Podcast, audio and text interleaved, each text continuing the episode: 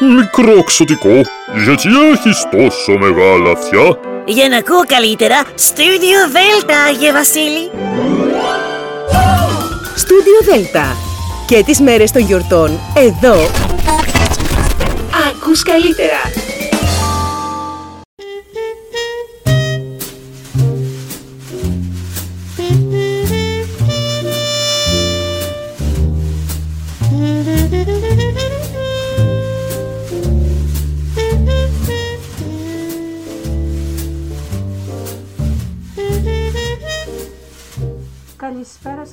Κυρίες και κύριοι. Είναι η εκπομπή «Άνθρωποι και Ιστορίες» με τη Γεωργία Αγγελή.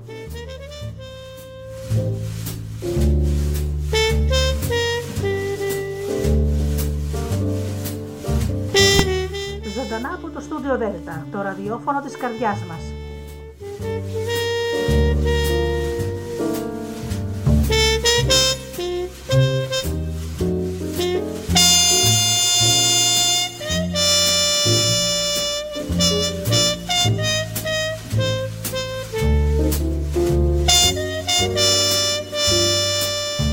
Φίλοι μου αγαπημένοι, σήμερα παραμονές ε, πρωτοχρονιάς ή μάλλον προπαραμονή πρωτοχρονιάς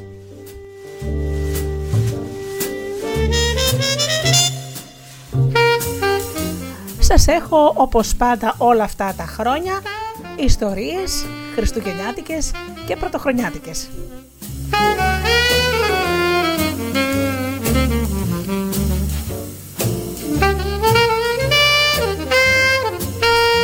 Φυσικά με τα ανάλογα τραγούδια. Από σήμερα λοιπόν ξεκινάμε και γιορτάζουμε την πρωτοχρονιά με όμορφα διηγήματα της πρωτοχρονιάς και την ανάλογη μουσική. Αγαπημένοι μου φίλοι θέλω να σας ευχηθώ από καρδιάς να έχετε μια καλή πρωτοχρονιά και η είσοδος του 2023 να είναι θεαματική καλά θεαματική, να είναι γεμάτο με δώρα, να σας φέρει ό,τι ποθείτε, ό,τι έχετε ανάγκη. Εύχομαι η νέα χρονιά να σας φέρει αγάπη στο σπίτι που είναι το πολυτιμότερο αγαθό, γαλήνη, ηρεμία, καλοτυχία, φυσικά εννοείται η υγεία και να επιτρέψετε στον εαυτό σας να είστε ευτυχισμένοι να αγαπάτε τον άνθρωπο που βλέπετε κάθε μέρα στον καθρέφτη, να πιστεύετε στις δυνάμεις σας και να κάνετε φέτος την καινούργια χρονιά κάτι μόνο για σας.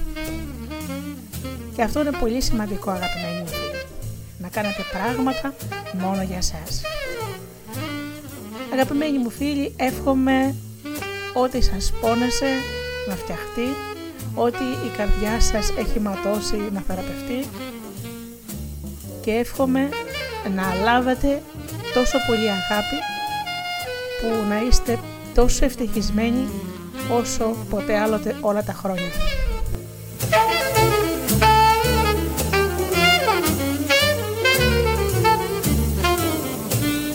Καλησπέρα λοιπόν και ξεκινάμε με ένα εύθυμο τραγούδι και αμέσως μετά με την πρώτη ιστορία.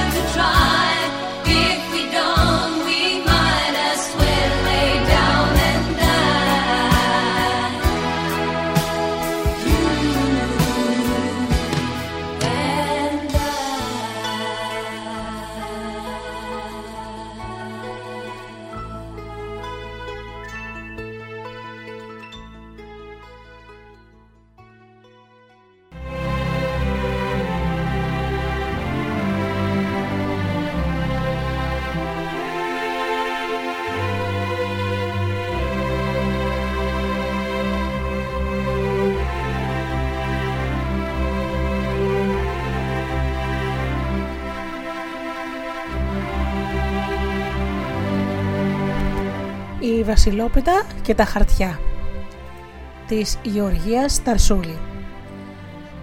Προτού να γιάσει ο Αφέντης, ο Άι Βασίλης, μεγάλη να είναι χάρη του, ήταν δεσπότης στο Καϊσαϊριέ, στην Κεσάρια. Από τότε την είχαν οι Τούρκοι την Κεσάρια. Ραγιάδες ήταν οι κακόμεροι χριστιανοί. Μα τι τους φοβόνταν τους Τούρκους, σαν είχαν πάνω από το κεφάλι τους τον Άι Βασίλη. Αυτός πατέρας τους, αυτός προστάτης τους, αυτός για όλα. Τις δουλειές τους αυτός να τους φροντίσει. Τις διαφορές τους αυτός να τις ξεδιαλύνει. Όποτε είχαν κανέναν μπελά με τους Τούρκους να τρέξει, να τους καλοπιάσει, να τους φέρει από εδώ, να τους φέρει από εκεί, να γλιτώσει τους χριστιανούς τους δύστιχους. Μια φορά λοιπόν έρχεται ο Τούρκος φοραντζής να μαζέψει τους φόρους πώς να τα βρούνε τα λεφτά, τόσα λεφτά που τους γύριβε χριστιανοί. Πέσανε στα πόδια του και τον παρακαλάγανε. Ξαναπέρασε σε λιγάκι, του λέγανε, να πουλήσουμε τα γεννήματά μας, να μαζέψουμε όσα χρωστάνε και σε μας, να έχουμε κανέναν παρά να του δώσουμε. Ξαναπερνάει σε λίγο καιρό ο φορατζής, τίποτα οι χριστιανοί. Ούτε ένα γρόσι δεν είχαν να του δώσουν. Δύστιχη χρονιά βλέπεις. Τα γεννήματα είχαν γαλάσει στα πρόβατα είχε πέσει αρρώστια, φτώχεια και κακομοιριά παντού. Άιντε, κάνα μας τη χάρη, του λέγανε. Ξαναπέρασε σε κάνα μήνα. Ξαναπερνάει ο φορατζής ένα μήνα. Δεν έχουμε να σου δώσουμε τίποτα, ούτε ένα παρά, του λέγανε οι χριστιανοί. Ε, τότε άναψε ο Τουρκαλάς και κόρωσε και έγινε σαν το φέση του. Ξεκινάει μια και δύο και πάει στον Αϊ Βασίλειο. Άκουσε το δεσπότη αν πεις σε αυτούς τους γιαούριδες πως αν ως αύριο δεν έχουν μαζέψει τους φόρους, θα τους πιάσω όλους να τους πουλήσω σκλάβος. Μην κάνεις έτσι, Τζάνο μου, του λέει ο Βασίλης. Έννοια σου και αύριο θα έχεις τον παρά σου. Τον καλόπιασε το φοράτσι, τον ημέρεψε και το άλλο πρωί πάει στην εκκλησία και φωνάζει εκεί όλους τους χριστιανούς. Ακούστε το τέκνα μου. Ο Τούρκος τούτη τη φορά δεν χωρατεύει. Αν δεν του δώσω το αύριο τους φόρους, θα σας πιάσει, λέει όλους, και θα σας πουλήσει σκλάβου. Λοιπόν, να κοιτάξουμε τι θα κάνουμε. Μαζέψτε ο καθένας σας ό,τι έχει, είτε φλουριά είτε τζοβαρικό και φέρτε τα σε μένα να τα δώσω στο φρατζί, πολλά ή λίγα να πάει στο καλό και να μας αφήσει ήσυχους. Γιατί αλλιώς, βάει, βάει, βάει, αλλή μονό μας. Τι να κάνουν οι κακόμεροι χριστιανοί, πήγαν στο σπίτι τους και μάζεψαν ο καθένας ό,τι είχε και δεν είχε. Βγάλανε οι γυναίκες τους τους αραβώνες, τα χτελίδια τους, Βγάλαν τα κορίτσια τα βραχιόλια τους και τα σκουλαρίκια τους, άνοιξαν τις κασέλες και ό,τι τζοβαϊρικό είχαν φυλαγμένο, το πήρανε και αυτό, αν και είχαν και καμιά λίρα και κανένα μεζίτη μαζί και εκείνο, τα έδωσε ο καθένας ένα μαντιλάκι και τα πήγε στον Άι Βασίλη.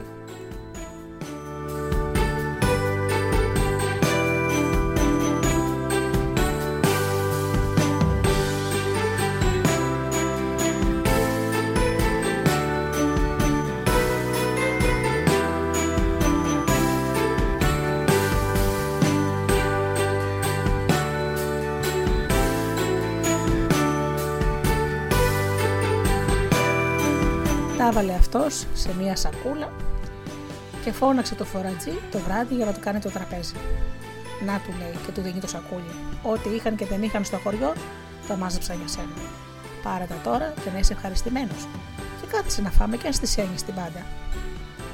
Κάθισαν, έφαγαν, ήπιαν. Του είχε ο Αϊβασίλη του Τούρκου όλα τα καλά. Και σαν απόφαγαν, του λέει: Και τώρα τι να κάνουμε για να περάσει η ώρα, Παίζουμε χαρτάκια. Παίζουμε, λέει ο Τουρκαλάς.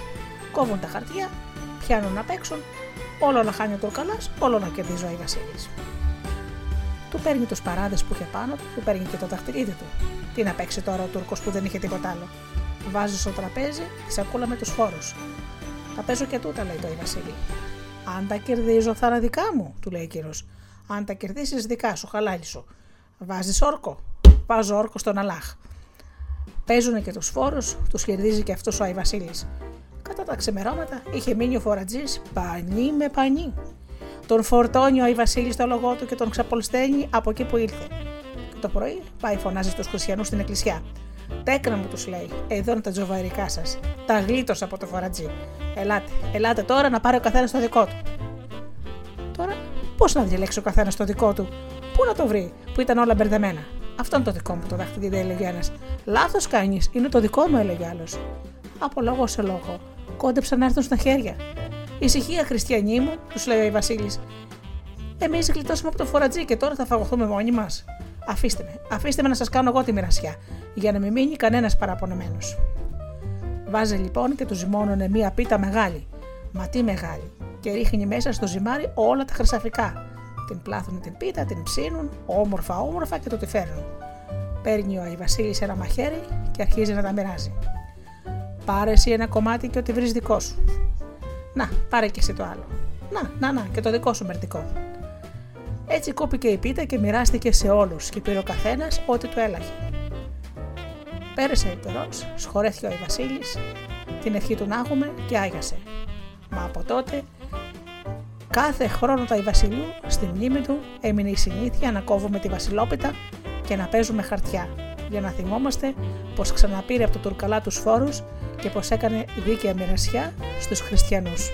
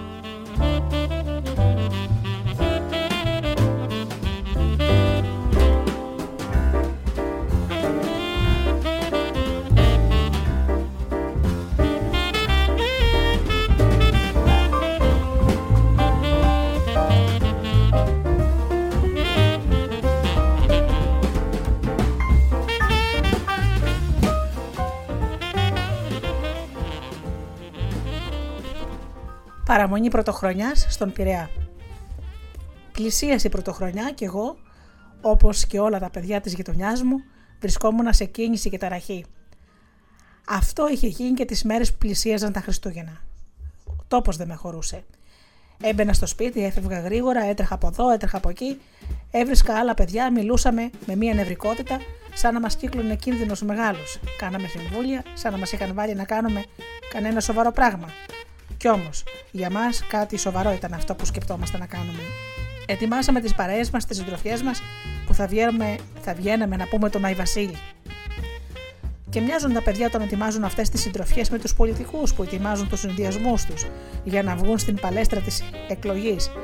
Και όπως στους πολιτικούς κύκλους προτιμούνται οι παραδούχοι και οι ξακουστοί, έτσι σχεδόν γίνεται και στις παρέες των παιδιών. Παραδούχοι και ξακουστοί εδώ είναι τα παιδιά που έχουν όργανα και όσα είναι δυνατά και έξυπνα. Εγώ είχα βαλθεί να κάνω κάτι που να μοιάζει με καράβι. Είχα πάρει διάφορα πολύχρωμα χαρτιά, καλάμια και πολεμούσα. Θα ντούβαζα γύρω και φαναράκια χαρτινά χρωματιστά, από αυτά που ανοιγοκλίνουν σαν φυσαρμόνικε και σημεούλες. Είναι σχέδιο μεγάλο. Και έκανα ένα πράγμα που ούτε με καράβι έμοιαζε, ούτε με βάρκα, ούτε με καθετή που είναι στην θάλασσα και στη στεριά.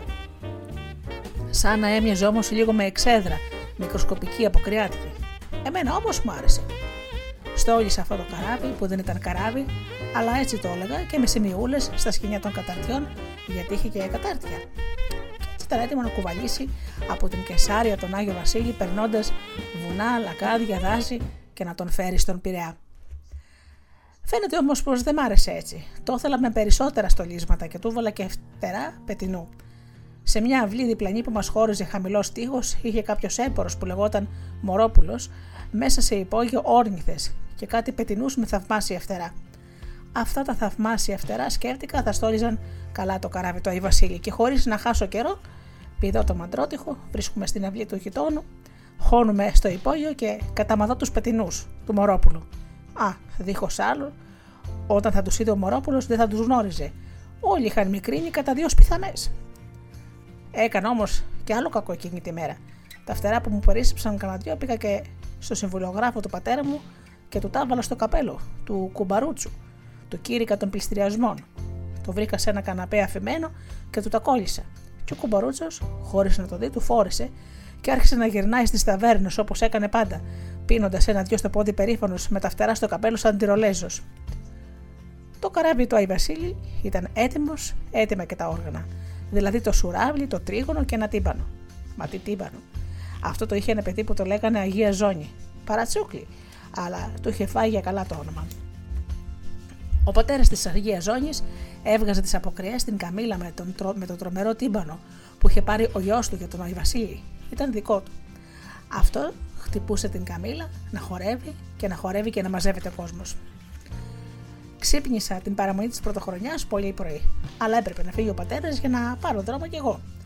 Εκεί κοντά μου σε ένα τραπέζι είχα το καράβι του Αϊβασίλη έτοιμο για φευγάλα να σηκώσει άγκυρα. Και άκουγα τον πατέρα μου να φεύγει. Και έτριζε η σκάλα, έτριζε σαν να μου έλεγε Φεύγα, φεύγα. Πετάχτηκα τότε από το κρεβάτι για να ντυθώ. Για να πιω καφέ ή γάλα δεν ήθελα. Ένα κομμάτι ψωμί στην τσέπη και δρόμο. Μια χοντρή υπηρέτρια που είχαμε την είδα να περνά από τη γαλαρία. Οι άλλοι κοιμόντουσαν. Ντύθηκα, ζήτησα έπεισα, έπειτα τα παπούτσια μου, αλλά δεν τα βρήκα. Κοιτάζω κάτω από το κρεβάτι, στο βάθος, ούτε εκεί. Τίποτα. Μια σκέψη με τάραξε. Πού τα κρύψανε, πώς χάθηκαν. Θυμόμουν καλά ότι τα είχα βάλει μέσα στο δωμάτιο και κοντά στο κρεβάτι μου. Τρέχω και ρωτάω την υπηρέτρια μήπως τα είδε. Τίποτα. Δεν ξέρω, δεν τα είδα, μου είπε και χασμουρίθηκε. Πήγα πάλι στο δωμάτιό μου, το καράβι σημειωστόλιστο, ήταν εκεί, σαν να μου έλεγε Ακόμα, περνάει η ώρα. Έψαξα πάλι εκεί και έπειτα στην τραπεζαρία, στη σάλα και όπου αλλού μπορούσα. Τα παπούτσια μου είχαν χαθεί. Έτρεμα, πήγαινα από εδώ, πήγαινα από εκεί. Ξαφνικά ακούω σωράβλια. Θα ήταν φίλοι μου και με ειδοποιούσαν.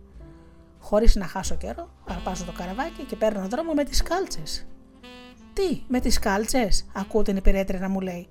Δεν της έδωσα καμία απάντηση. Κατέβηκα τη σκάλα, βρέθηκα στον δρόμο, είδα τότε λίγο πιο πέρα τους φίλους μου. Έλα λοιπόν, φώναξε η Αγία Ζώνη και χτύπησε τον τύπανο δυνατά.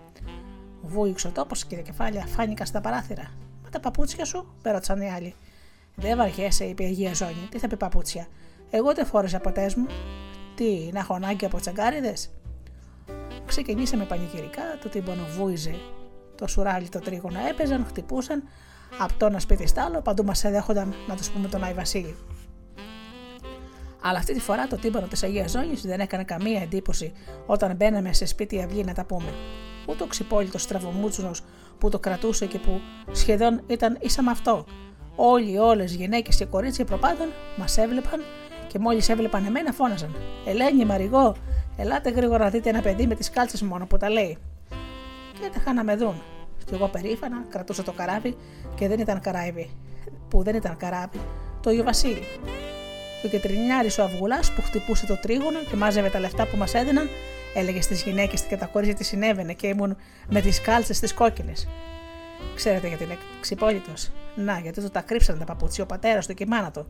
Βρε, βρε, βρε, λέγανε οι γυναίκες. Και άλλες πάλι λέγανε, Βρε το παλιόπαιδο, ακούσνα εκεί, εκεί να βγεις στους δρόμους μόνο με τις κάλτσες και χωρίς παπούτσια και κάποιος κυλαράς που ξεφύτρωσε από κάτω με κάτι παντουφλάρες και πεσμένα βρακιά, είπε και αυτός: Αν το είχα εγώ παιδί, θα το έδαινα.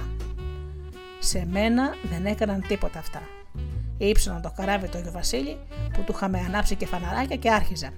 Και αρχιμηνιά και αρχιχρονιά, ψηλή μου δέντρο λιβανιά. Μαζί με μένα έβαζαν μπρος και τα όργανα. Το τύμπανο, ακουμπισμένο κάτω, βούιζε τρομερά. Η Αγία Ζώνη το χτυπούσε σαν να ήθελε να το σπάσει και φώναζε κι αυτός.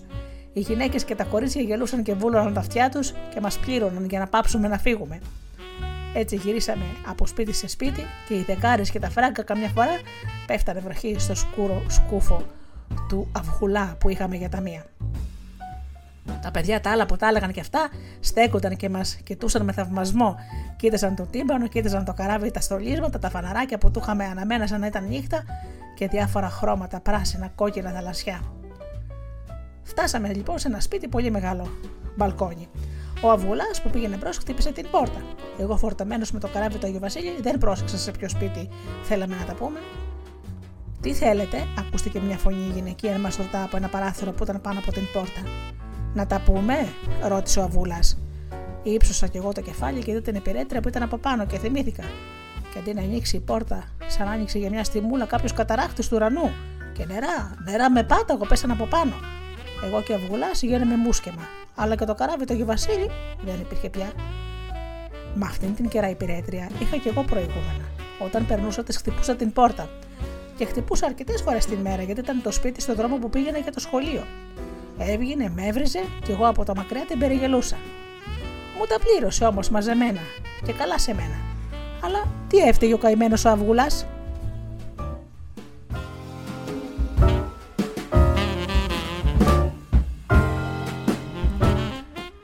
Το διήγημα ήταν του Δημοσθένιου Βουτυρά.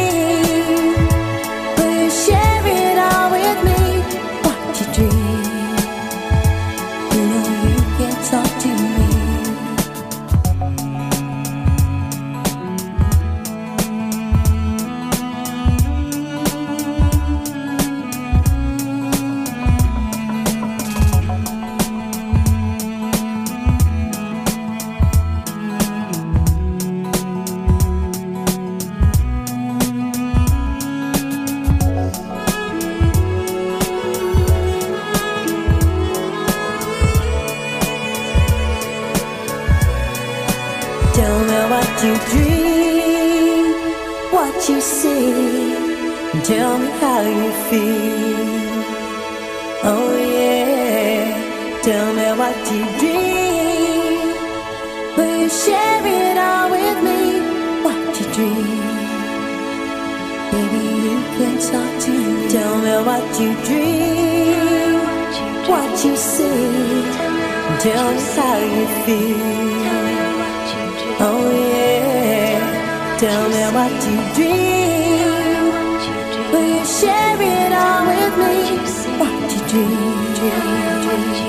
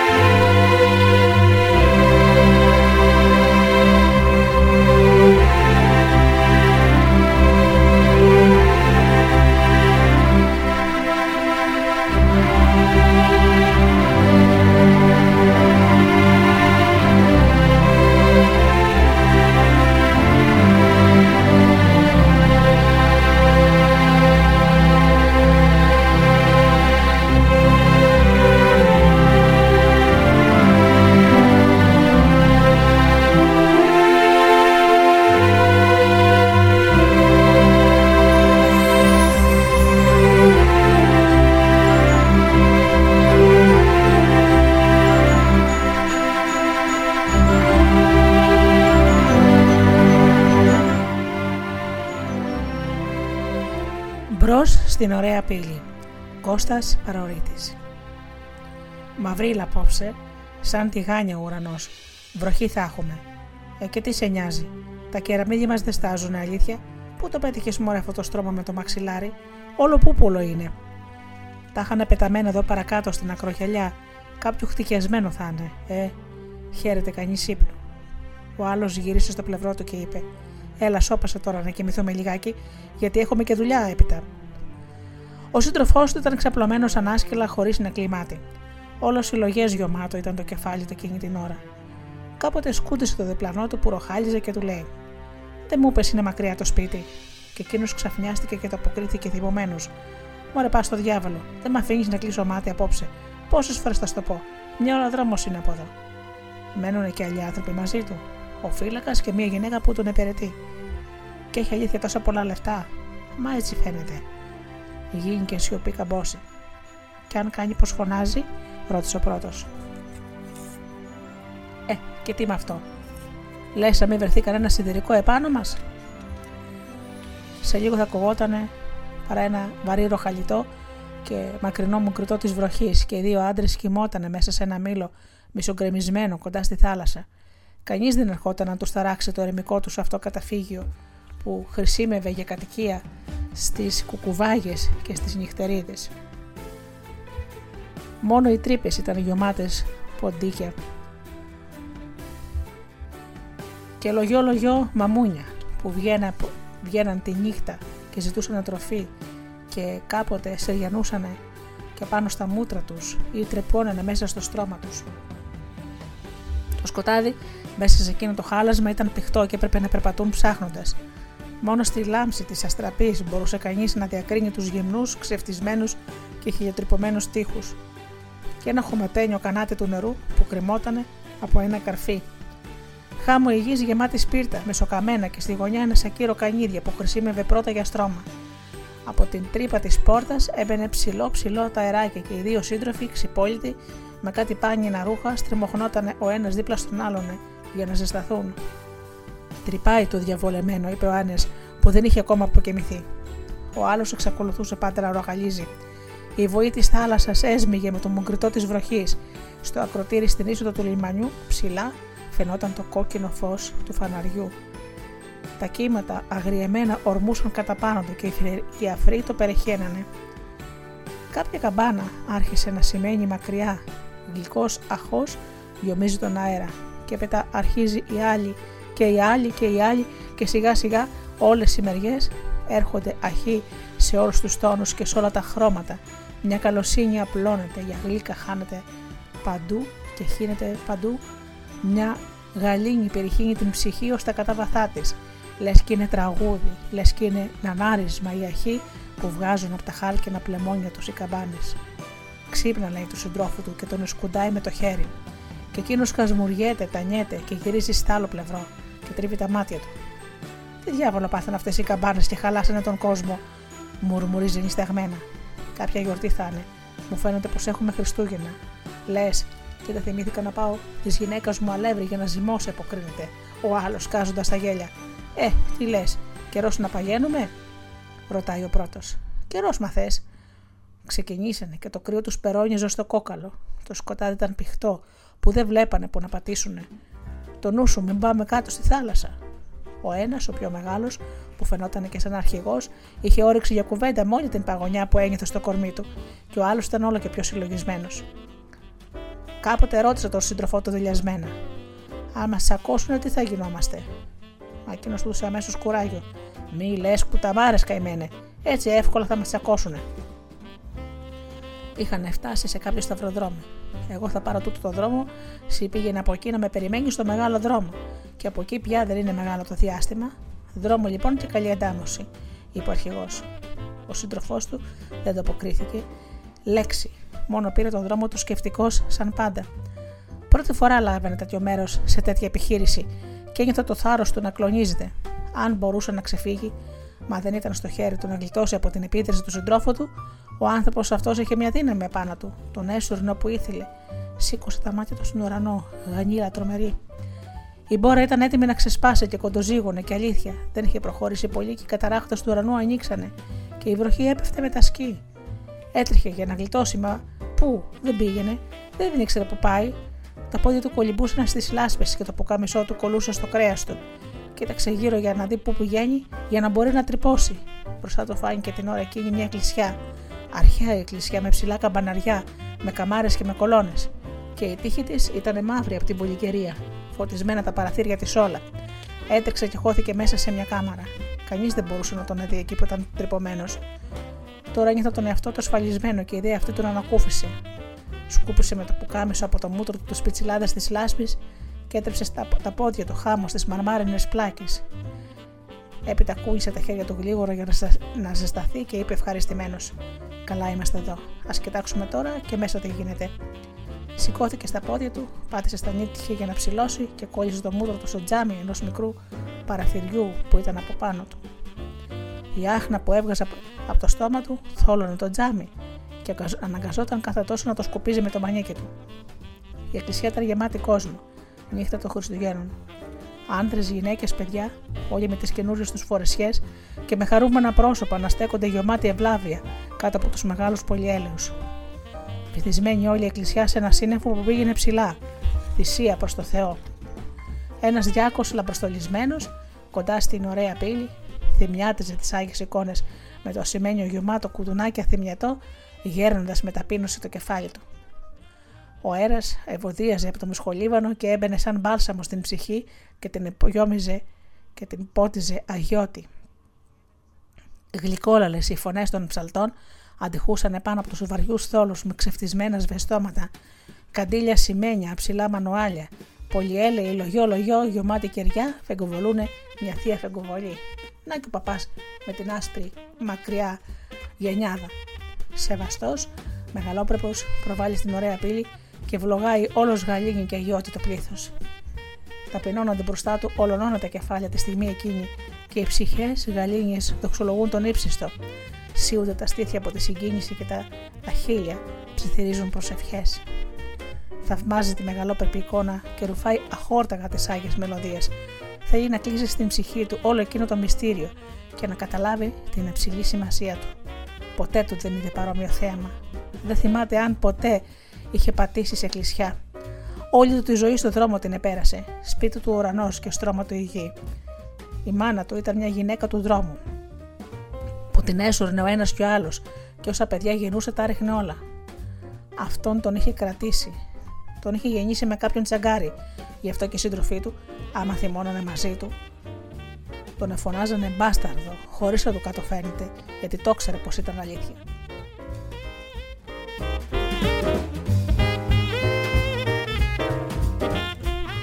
Στιγμή δεν ξεκολλάει το μούτρο του από το γυαλί. Η πανεστημένη ψυχή του διψάει για γαλήνη. Το μοσχολίβανο, οι ψαλμοδιές, τα φώτα των πολυέλων, οι μαυροκαπνισμένες και ξεβαμένε εικόνες, τόση γλύκα και τόση καλοσύνη τον έκαναν να νιώθει ακόμα πιο θλιβερά τη δική του τυραννισμένη ζωή. Ο κόσμος μαζεύεται τώρα όλος μπροστά στην ωραία πύλη. Και ο παπάς από πάνω τους κάτι λέει. Επιταπλώνει τα χέρια του και τους βλογάει. Μπαίνει μια στιγμή στο ιερό και πάλι ξαναβγαίνει κρατώντας στα χέρια του το άγιο δισκοπότηρο. Οι χριστιανοί μεταλαβαίνουν, παίρνουν το αντίδωρο και τα πρόσωπά τους ακτινοβολούν γιατί το πιστεύουν πως βάλανε μέσα τους το Χριστό. Ένα-ένα τώρα αρχίζουν να βγαίνουν από τις μεγάλες πόρτες της Εκκλησιάς που ανοίγονται διάπλατες. Φαίνονται όλοι χαρούμενοι και κανένας σύννεφο δεν χαράζει εκείνη την ώρα το κούτελό τους. Εκείνο μαζεύεται όσο μπορεί για να με τον οδεί κανείς. Κοιτάζει μέσα στην εκκλησιά ένας άνθρωπος κουνάει ένα φτερό για να σβήσει τα κεριά των πολυελαίων. Δεν απομένουν παρά δύο-τρεις άνθρωποι μέσα στην εκκλησιά που αργήσανε να πάρουν αντίδωρο. Βγαίνει από την τρύπα του, κοιτάζει γύρω του τρομαγμένα σαν άνθρωπος που λογαριάζει να κάνει κακό. Δεν βλέπει κανέναν και χώνεται σαν κλέφτης μέσα στην εκκλησιά. Μισοσκοτεινιά βασιλεύει παντού. Η εκκλησιά φαίνεται μυστηριώδικη και φοβερή. Φτάνει μπροστά στην ωραία πύλη και κοιτάζει μέσα με τρόμο. Την Άγια Τράπεζα, την ώρα εκείνη που ο παπάς είχε αρχίσει να βγαίνει από πάνω του να βγάζει τα ιερά άμφια. Ο άνθρωπος ανεβαίνει τη σκάλα του ιερού, σκύβει μέσα στο κεφάλι του και λέει τον παπάδιλά. Παπά, δεν μεταλαβαίνεις και εμένα. Ο παπάς τον κοιτάζει από την κορφή ως τα νύχια, σκέφτεται λίγο και τον ρωτάει. Ξομολογήθηκες; Εκείνος, σαν να μην νιώθει την ερώτηση. Ο παπάς τον ρωτάει αυστηρά. Σε ρωτάω αν ξομολογήθηκες. Ο άνθρωπος φοβάται να πει ψέματα. Όχι. Εδώ το παιδί μου δεν κάνει. Να μεταλάβεις πήγαινε, του λέει. Ο παπάς και τραβάει να αποτελειώσει το γδυσιμό του. Μένει σαν ζεματισμένο. Τι εκκλησιά είναι αυτή που διώχνει τους ανθρώπους, συλλογέται, και το μάτι του καρφώνεται στην εικόνα της Παναγιάς; Πόσο γλυκιά είναι η ματιά της. Με τόση καλοσύνη τον κοιτάζει. Δεν είναι άγρια αυτή σαν τον παπά, αν μπορούσε θα άνοιγε τα χέρια του να τον αγκαλιάσει.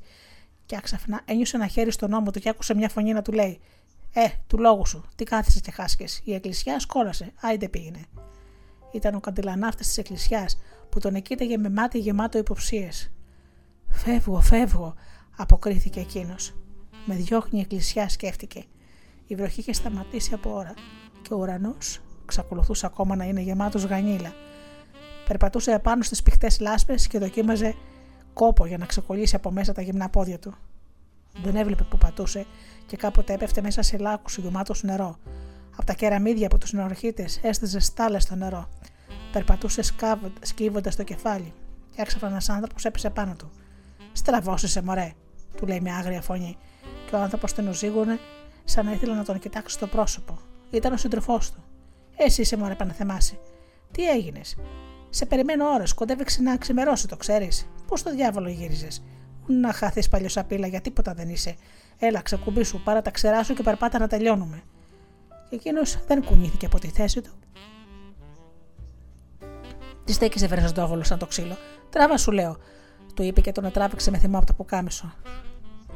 Πήγαινε μοναχός σου. Εγώ δεν έρχομαι, το αποκρίθηκε. Εκείνος ήγαλα, μα αποφασιστικά. Ο άλλος, συνηθισμένος να μην βρίσκει ποτέ αντίσταση από τον σύντροφό του, ξεπάστηκε και τον κοίταξε με απορία.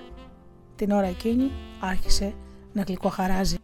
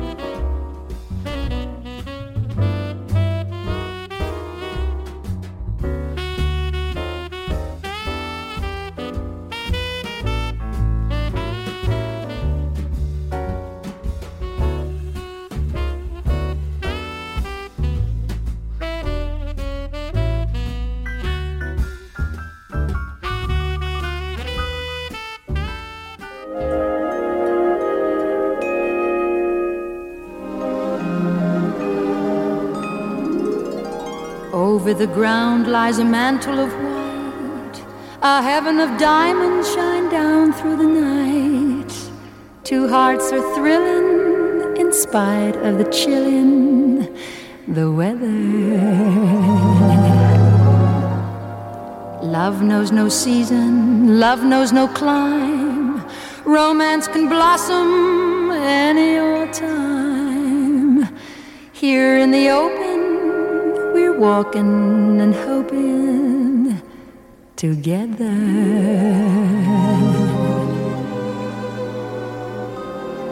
Sleigh bells ring. Are you listening?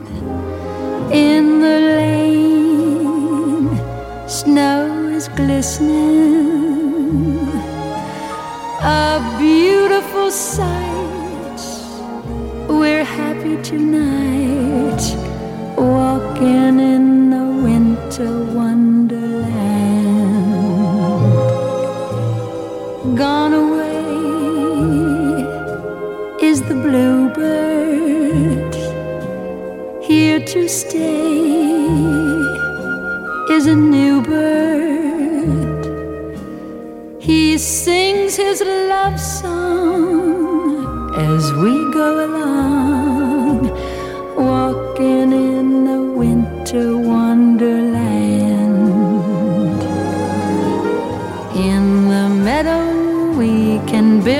snowman. Then pretend that he is Parson Brown. He'll say, Are you married? We'll say, No, man.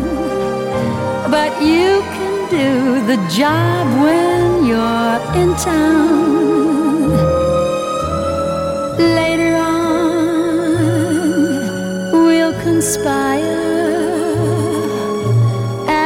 Dream by the fire.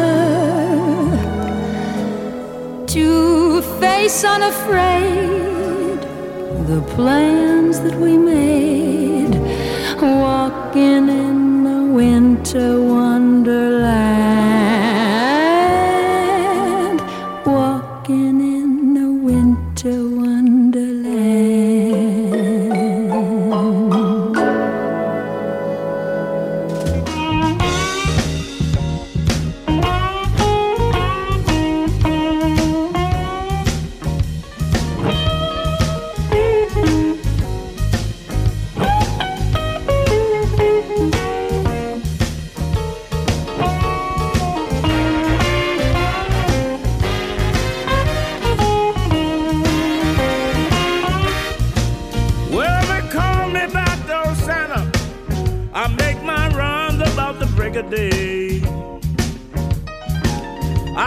they call me back door Santa. Make my runs about the break of day. I make all the ladies happy while the men are out at play. I ain't like old Saint Nick. He don't come but once a year. I said I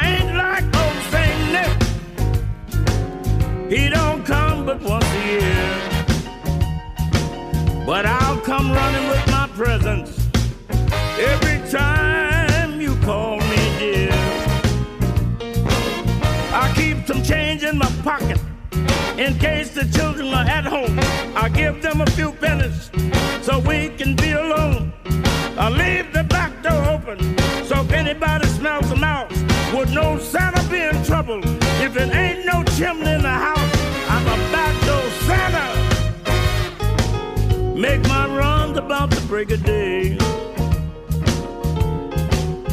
I make the women happy while the men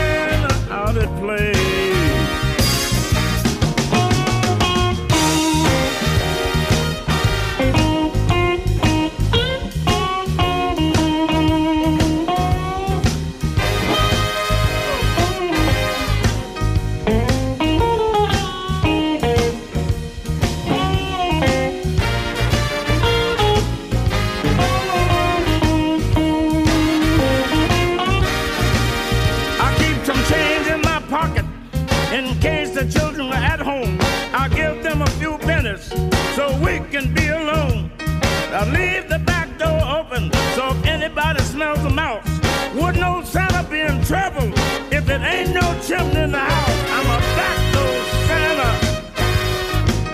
I make my about the break of day. I make the women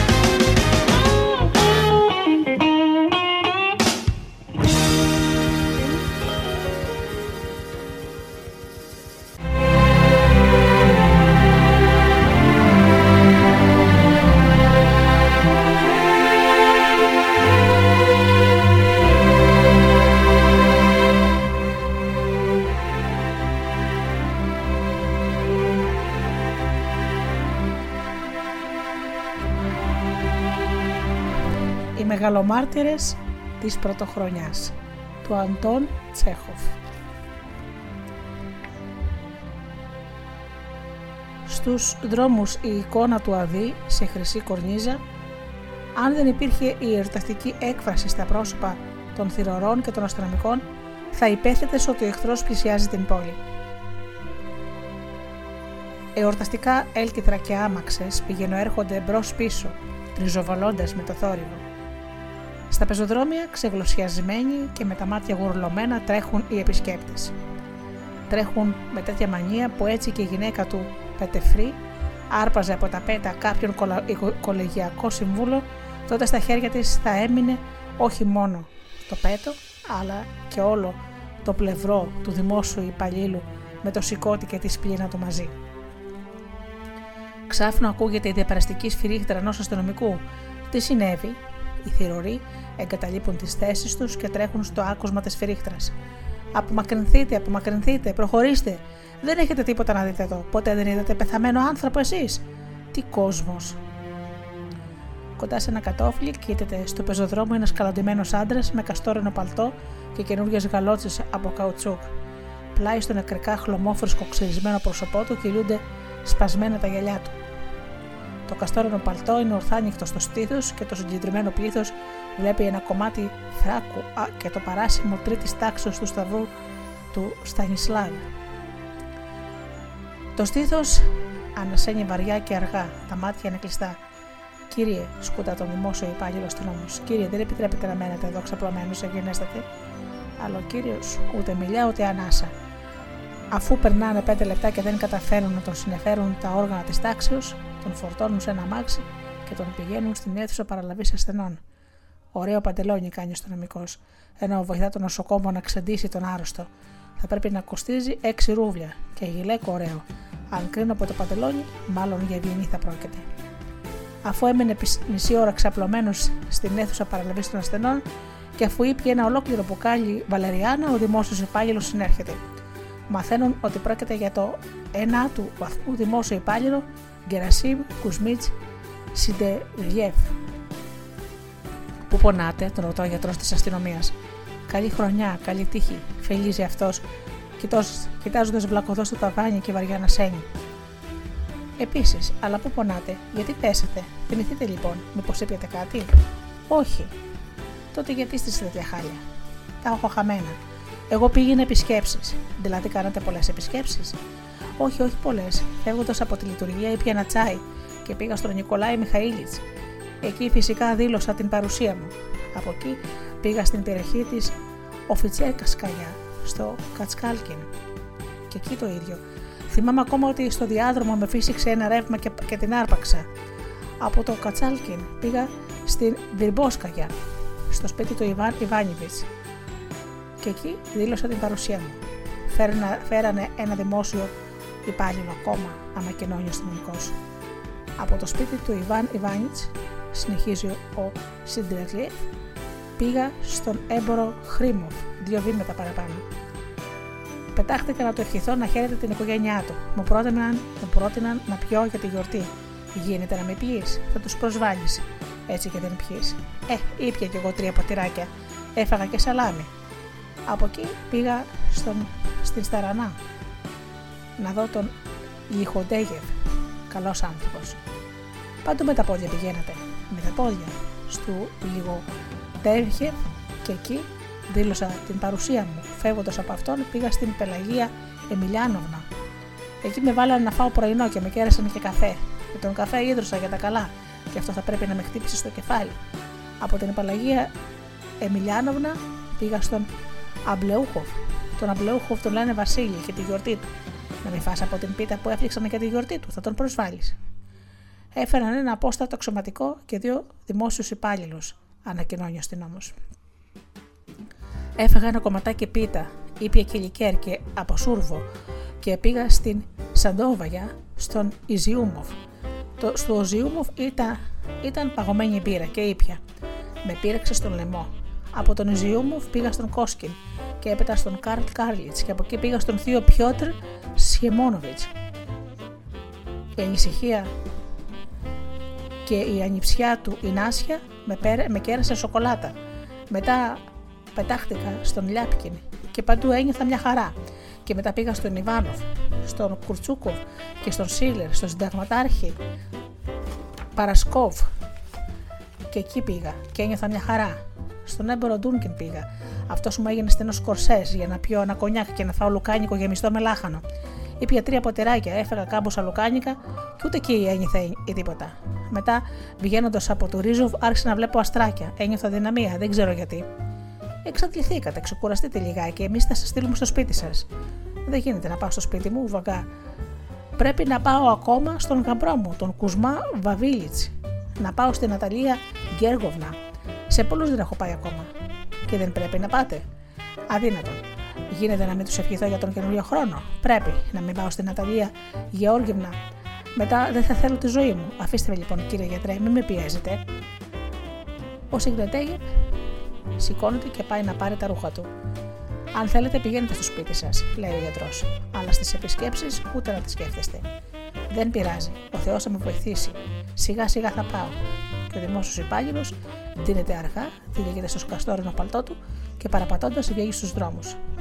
Φέρανε άλλους πέντε δημόσιους υπάλληλου, ανακοινώνει ο αστυνομικός. Πού να τους βάλουμε, διατάξτε.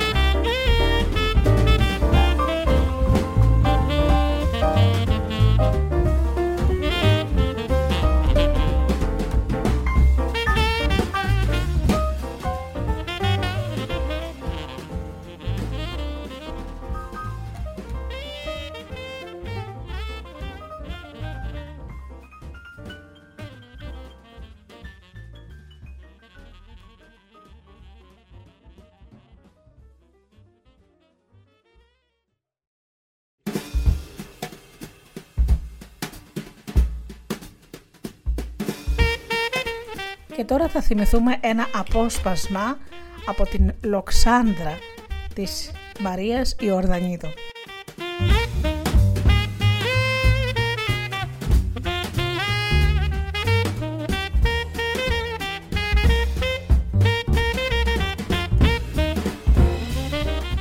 Πολλές πρωτοχρονιές περάσαν από τότε που ο Δημητρός πήρε τη Λοξάντρα, όμως σε τούτη την πρωτοχρονιά σηκώθηκε ο Δημητρός από όλους τους χρόνους πιο νωρίς να ρίξει το ρόντι στην αυγή και να σκορπίσει τον περικέτη μέσα στο σπιτικό του. Με τις παντόφλες και το μακρύ άσπρο το νυχτικό κουκουλωμένο στη μιλόγουνά του και φορώντας στο κεφάλι του τον άσπρο σκούβο που τον είχε πλέξει η Λοξάντρα, με φούντα στην άκρη που έφτανε πίσω στη μέση του. Στάθηκε στο πλατήσκολο, ντρίτος σαν παλικαράκι, ροδοκόκκινος σαν χιονισμένη αυγή και τίναξε με δύναμη το ρόδι. Ευτυχισμένο το 1874. Ευτυχισμένο το νέο έτος, είπε με μεγάλη επισημότητα η Λοξάνδρα που στεκόταν δίπλα του τυλιγμένη μέσα στη μακριά της πελερίνα. Έσκυψε η Λοξάνδρα να φίλησε το χέρι του, μα ο Δημητρός την αγκάλιζε και της φίλησε τα μαλλιά. Να μου ζήσεις, κοκόνα μου, Βασίλισσά μου, φτού να με σε βασκάνω, ούτε μία άσπρη τρίχα δεν έχει στο κεφάλι σου. Κοκκίνησε η Λοξάνδρα και έκοζε το πρόσωπό της μέσα στο Δημητρού του Μιλόγουνα. Όταν ξεκίνησε ο Δημητρός με τα παιδιά να πάνε στην εκκλησιά, η Λοξάντρα κατέβηκε ως την εξώπορτα και τους απόβγαλε και τους τρεις. Τους σταύρωσε και ύστερα στάθηκε να τους καμαρώσει. Είχε χιονίσει από βραδύς και ο κρύος αέρας της πάγωνε τα αυτιά, όμως τα σύννεφα είχαν σκορπιστεί και ο ουρανός ήταν γαλανός. Άρχισε να βγαίνει ήλιος. Ο χιονισμένος πλάτανο που είχαν στον κήπο τους έμοιαζε ναντελένιο και ήταν όλα διάφανα. Χαρά Θεού, μουρμούρισε η Λοξάντρα κοιτάζοντας το χιόνι. Και σε λίγο ξαναείπε χαρά Θεού, κοιτάζοντας τον Δημητρό της και τα δυο της τα παιδιά που φεύγανε, τον Ολεκάκι της και την κλειό της, τα τζιέρια της. Τι να τα κάνει τα περελάδια και τα διαματικά, αφού έχει τα παιδιά της. Χαλάλι σου, Παναία μου. Και τρεις φορές χαλάλι, ό,τι διαμαντικό σου δώσα, είπε η Λοξάντρα μόλις της την καρδιά. Ωραία παιδιά της είχε δώσει η Παναγιά. Αψηλά, λιγερά σαν και παρισάκια. Η κλειό είχε πάρει την ασπρίλα από τη θιά της στην ειρήνη ο Αλεκάκη είχε τις ξανθές μπουκλες του Δημητρού. 12 χρονών η Κλειό, 14 ο Αλεκάκης και διέστα τον φτάσανε τον Δημητρό. Φτούνε με τα βασκάνω, είπε η Λοξάνδρα και τα ξανασταύρωσε. Μπήκε μέσα, έκλεισε την πόρτα και ανασήκωσε τις φούστες της για να κατέβει κάτω στην κουζίνα. Εκεί την περίμενε η νύφη της, η Ελεγκάκη, για να ετοιμάσουν μαζί τους μεζέδες. Σήμερα η Λοξάντρα περίμενε τον αδερφό της στον Κότσο και την Κλεονίκη από τη Θαραπιά. Περίμενε την προγονή της στην Αγαθό από τα ταύλα. Περίμενε και τους δυο προγονούς της, το Θόδωρο και το Γιώργο με τις γυναίκες τους από το Σταυροδρόμι. Θα έρχονται και δύο οροφανά ανήψια που είχε ο Δημητρός στο φανάρι, ο Αδυσίλαδο και ο Εγκλάβιος. Επειδή όμως την κορόιδευαν την Λοξάνδρα κάθε φορά που πήγε να τα πει αυτά τα ονόματα και εκείνη τους έβγαλε λογιότατο και κοτκοτίνο και σύχασε. Η Ελεγκάκη με τις δύο κόρες της, την Ευτέρπη και την Εφημία και τον Κανακάρα της τον Αντρίκο, που οι αδερφές του οι φοράδες τον φώναζαν ο Μπεμπέκας, είχε έρθει από βραδύ. Αυτά ήταν τα αγαπημένα της ανήψια, γιατί ο Μακαρίτης ο πατέρας τους ήταν ο αγαπημένος τους αδελφός. Αυτά γιατί δεν πήγαν στην εκκλησιά με τον Δημητρό, ρώτησε η Λοξάντρε μπαίνοντας στην κουζίνα. Α κάτσουν εδώ να βοηθήσουν, είπε η Λεγκάκη. Έδεσε την ποδιά της η Λοξάνδρα και ανασκούμπησε τα μανίκια της. Άντε, Σολτάνα, πάρε τον ταρανανά και πηγαίνετε να ανοίξετε, το, να ανοίξετε το τραπέζι. Ανάψτε τη σόμπα στην τραπεζαρία και αερίστε ύστερα την κάμαρα. Άντε, μπρε ταρανανά, κουνήσου. Και ώσπου να κουνηθεί ο ταρανανά, άρχισαν κιόλας να έρχονται οι μουσαφιρέοι. Πρώτος ήρθε ο Γιώργος με την ασπασία. Ο Γιώργος είχε το σκαρί της μακαρίτης της μάνας του και την ομιλία του λιγάκι τσέβδιζε. Μικρός ήταν χαδιάρικο παιδί και δεν ξεκολούσε από το πλευρό της Λοξάντρας. Τώρα που μεγάλωσε, δεν ξεκολλά από το πλευρό της γυναίκας του. Και εκείνη η κακομήρα η ασπασία. Γιατί καλά την ελε κακομήρα τη γυναίκα, τι έχει, δόξα ο Θεός.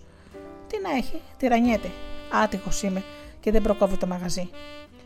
Ψιλικατζίδικο είχε ο Γιώργος στο Πασάζ Χατζόπουλο στο πέρα. Μονάχος του το θέλησε, δεν τα έπαιρνε τα γράμματα. Όταν η Λοξάντρα άκουσε του γόγου τη φωνή, χάρηκε. Ελάτε κάτω να σας δω. Φώναζε σκουπίζοντας τα χέρια της στην πατσαβούρα της γωνιάς. Καλώς τα. Κρατώντας τα στα πράτσα της ανοιχτά για να μην τους αγγίξει με τα λερωμένα της χέρια, έσυξε και τους φίλησε. Με τον ένα νόμο πάνω και τον άλλον κάτω, η ασπασία έκανε να ανοίξει το στόμα της, μα αντί να μιλήσει, ρούφηξε τη μύτη της. Αυτό το έκανε όταν ήθελε να κρύψει τη συγκίνησή της. Ακούστηκε πάλι η πόρτα να χτυπά. Πηγαίνετε να δείτε ποιος είναι και μαζευτείτε όλοι στην πάνω σάλα. Και, Ασπασία, ρίξε μια ματιά στην τραπεζή να δεις τι κάνει αυτός ο κύριος ο Ταρνανάς. Στείλ το να κάτω από τον θέλω. Η θεία Ελενάκη μας κάνει πολύ το βάρη σήμερα, είπε ο Γιώργος. Σου μπρε και καθαρίζω λικουρίνο. Σκισμέ, σκημένη στο τουράκι η Ελεγκάκη ξεπέτσινε το λικουρίνο και έτρεμε το χέρι της μην τύχει και αφαιρέσει από το πάχος του.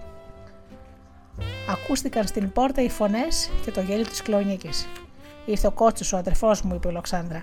Άντε, λέει, κοντεύεις, εγώ τώρα πάω να πιάσω να κόψω τον παστούρμά. Το μεγάλο ρολόι της άλλα χτυπούσε μεσημέρι όταν πια η Λοξάνδρα ξένιασε και έμπαινε στη σάλα. Είχε πλυνθεί με άσπρο κριτικό σαπούνι και είχε στάξει έναν κόμπο βενζόι στο νερό, στο νερό για να ξεπλύνει το πρόσωπό της και να φρεσκαριστεί. Είχε φορέσει τα τρία μεσοφόρια της, το άσπρο, το μανταπολένιο με το κέντημα, το αλπαγκένιο και το μενεξιδί του το δαφτένιο με τους φραμπαλάτες τους στούλινους.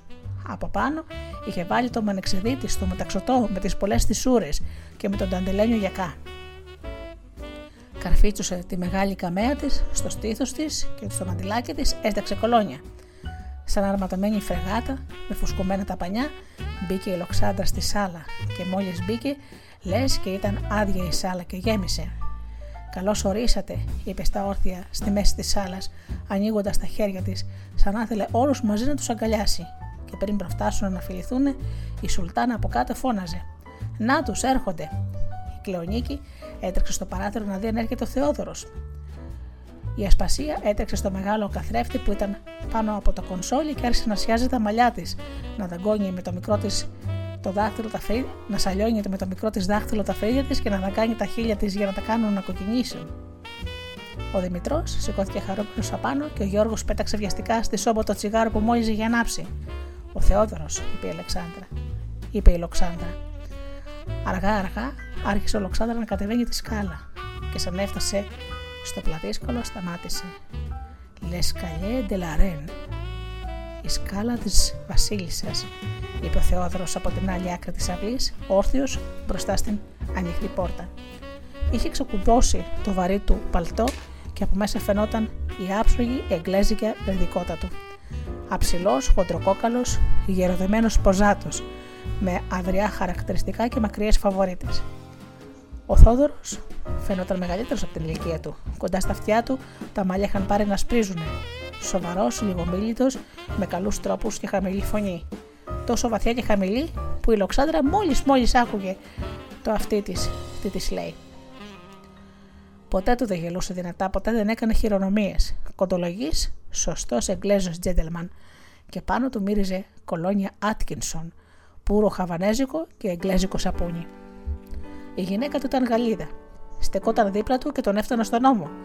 Βαστούσε το μικρό της στον τίμη από το χεράκι του και χαμογελούσε στη λοξάντρα. Δεν το ταΐζει το παιδί, συλλογιζόταν η λοξάντρα κατεβαίνοντας με το πάσο της. Κίτρινε το χρώμα του σαν του δαρίου. Αυτή την είπε την έλεγανε Καμίλη. Μα η Λοξάντρα ποτέ Καμίλα δεν την είπε τη γυναίκα. Την φώναζε ψίστ, της φώναζε καλέ. Στα πεταχτά καμιά φορά την έλεγε και μωρή. Αλλά Καμίλα δεν πήγαινε το στόμα της να τη φωνάξει. Και ο Θόδωρος και ο Δημητρός εξήγησαν στη Λοξάντρα πως στα γαλλικά Καμίλη δεν θα πει Καμίλα. Το κατάλαβες; Το κατάλαβα. Τότε γιατί δεν τη φωνάσεις με το όνομά της; Στεκόταν η Λοξάντρα συλλογισμένη και τους κοίταζε και ξαφνικά ξεφώνιζε. Καλέ, τρελαθήκατε που θα την επότε γυναίκα Καμίλα. Γιατί, τι με έκανε, με έκανε τίποτα; Και εκείνοι άρχισαν πάλι να την εξηγούν από την αρχή. Το κατάλαβες τώρα; Καλά, το κατάλαβα, σας λένε. Τόσο ζώων είμαι και δεν μπορώ να καταλάβω τόσο πράγμα. Μας στα καλά τα καθούμενα να πιάσω να την πω Καμίλα, αυτό το πράγμα γίνεται. Μα εκείνη δεν θα, κοφανι... δεν θα κακοφανιστεί γιατί στα γαλλικά Καμίλη είναι ωραίο όνομα. Διέ, διέ Λοξάντρα μου, επέμενε ο Δημητρός. Ελπί στα γαλλικά Ελπί στα ελληνικά είναι ωραίο όνομα, έτσι δεν είναι; Κι όμως στα γαλλικά θα πει ότι αυτή κάνει το νερό της. Πα! Και ένας Γερμανός ζωολόγος λέγεται Ριχάρδος Χέσε. Κύριε Λέισον, καταλαβαίνεις τώρα, κυρά μου. Δημητρό, μη με το ξαναπείς αυτό το κατάλαβες γιατί πολύ με έσφιξε στην ψυχή μου. Θα ξεφωνήσω. Θα ανοίξω τα παράθυρα και θα ξεφωνήσω. Όσες φωνές έχω και δεν έχω θα τις βγάλω. Α! Όταν ακούσαν το, τα παράτησαν και έτσι η Λοξάντρα δεν φώναξε ποτέ την ύφη της Καμίλα. Καλώς την, είπε σήμερα και έσφιξε στην αγκαλιά της τον Τίμη. Από την τραπεζαρία ακούστηκαν βήματα και θόρυβος πιατικών. Εκεί το χαρικλό και το πλοπλό και η Σοφία η Λουγκρού από αντίκρι μαζί με την Ευτέρπη και τον Μπέμπεκα στρώσανε το τραπέζι. Και ο Μπέμπεκας βαστούσε στο χέρι του έναν ταυλά και ροβοκατέβαινε από τη μικρή σκαλίτσα στην κουζίνα κουβαλώντας τους μεζέδε τελευταία από όλους εκείνη τη χρονιά, ήρθε η Αγαθό, η ωραία της οικογένειας. Είχε σγουρά ξανθά μαλλιά, σαν του αλέκου και καστανά μάτια. Τα χείλη της ήταν κατακόκκινα, δεμένα σαν φιωγκάκι. Ήταν παχουλή και κοντοπόδαρη και θύμιζε κοτούλα λαχουράτη. Κοκοκό, λες και έκανε εκείνη τη μέρα μπαίνοντας στη σάλα κρεμασμένη από τον μπράτσο του Μανολιού και καμαρώνοντάς την την καινούργια της σκυλίτσα. Και ο Μανολιός, που θα γινόταν πατέρας, σκορδονόταν. Πώς να με κορδωθεί ο Μανολιός; Τέτοια γυναίκα πήρε. Ένας φτωχός μαραγκός από τα ταύλα να πάρει το Θόδωρο τον αδελφή. Το μεγαλύτερο ναυτιλιακό γραφείο στο Γαλατά είχε ο Θόδωρο. Μαζί με την Αγαθό και το Μανολιό ήρθε και ο Λογιότατο με τον Κοτκοτίνο. Και ανταμώθηκαν μέσα στο βαπόρι. Η μεγάλη πράσινη πύληνη σόμπα φλοκάριζε με δύναμη σαν μπήκαν στη τραπεζαρία.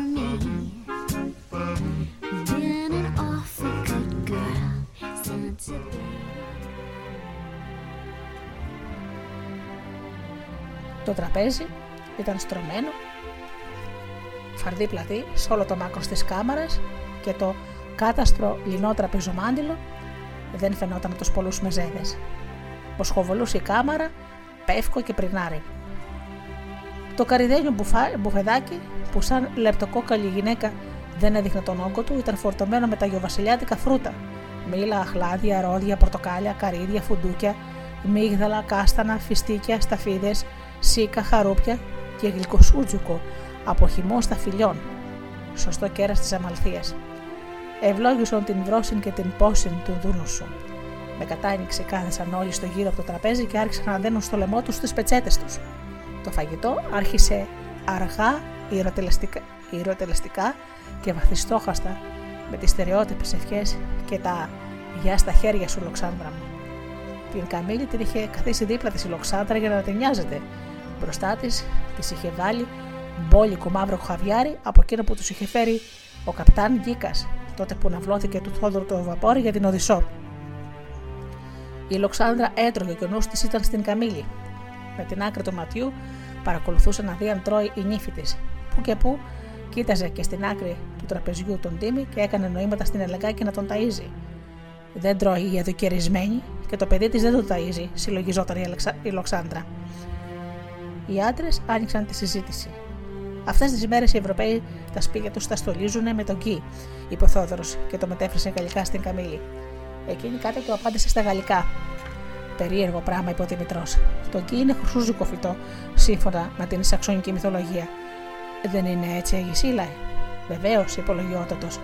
Με κλόνο από εκεί σκότεσε ο Λόκη τον ωραίο θεό, θεό του φωτό, τον Μαλδούρ. Μα, είπε ο Θόδωρος, μήπως και στην Ελλάδα δεν συμβαίνει κάτι ίδιο. Στην Ελλάδα την πρωτοχρονιά ο λαός κρεμά πάνω από την πόρτα του σπιτιού κρεμίδα. Τι είναι κρεμίδα, νεκρολούλουδο. Νεκρολούλουδο δεν είναι ο ασφόδελος. Ο Κοτκοτίνος σήκωσε το χέρι του. Παρακαλώ, τα συλλογογραφικά σε αυτάς επιβιώσεις Μιχαήλ ο ψελόστα. Εποφελήθηκε η Λοξάνδρα, που κανένας δεν την κοίταζε και έχωσε στο στόμα της Καμίλης ένα κομμάτι παστορμά. Φάτο, φάτο κακό χρόνο να μην έχεις, ψιθύριζες σφυριχτά, λες και η λαλιά τη έβγαινε από τη μύτη της. Φάτο να πιάσει τα αντερό σου άλυμα, που από τη λίγνια χάσει ο κόλος σου να βγει η ψυχή σου. Η Καμίλη έγινε κατακόκκινη και έκανε προσπάθεια να χαμογελάσει. Είπε και μερσή. Η μύτη σου τουρσί, της είπε η Ευτέρπη. Πολύ σιγά, όμως όλοι την άκουσαν. Και η Κλειό την κλώτσισε κάτω από το τραπέζι. Ο Θόδωρος άρχισε να βύχει. Τα αυτιά του γίνανε κατακόκκινα. Για να μπαλώσει τα πράγματα η Ελεγκάκη, άρχισε να λέει στα, τα γαλλικά της για να τους κάνει να γελάσουν.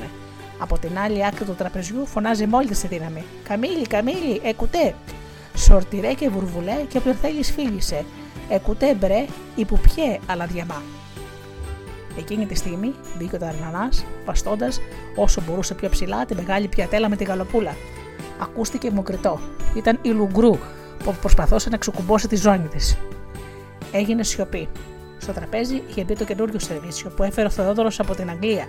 Χοντρή πορσελάνη και πάνω ζωγραφισμένα δάση, λιβάδια, σπιτάκια εξοχικά, βουνοπλαγιές και πύργοι παραμυθένοι. Κόπηκε η γαλοπούλα και μοιράστηκε. Ο καθένας συγκεντρώθηκε στο πιάτο του. Όταν Νανά ξετάπωσε ένα μπουκάλι γαλλικό κρασί και άρχισε να γεμίζει τα ποτήρια. Ο Κοτκοτίνος σηκώθηκε πάνω να κάνει πρόποση. Η Λουγκρού ξεκούμπουσε και το γιακά της. Το ρολόι του, του τείχου χτύπησε τέσσερις. Τρεις ώρες καθόταν στο τραπέζι. Και βέβαια τρεις ώρες.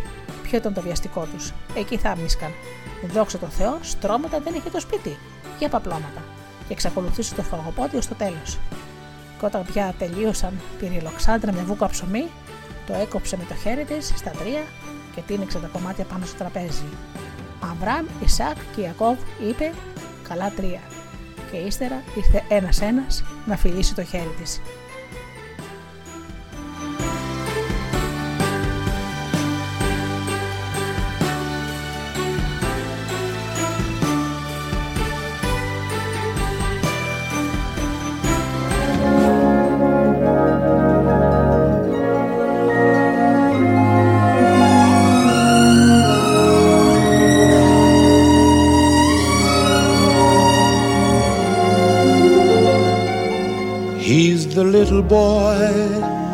That Santa Claus forgot.